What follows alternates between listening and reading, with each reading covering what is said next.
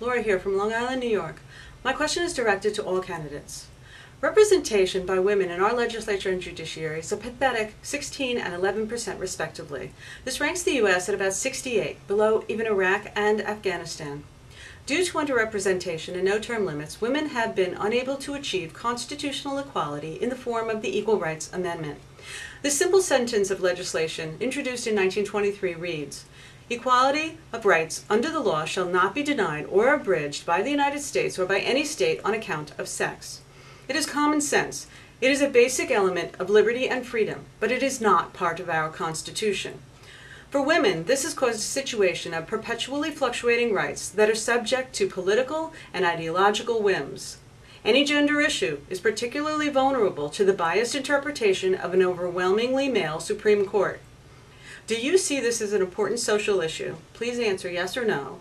If yes, how do you see the problem and what specifically would you do to deal with it? Thank you.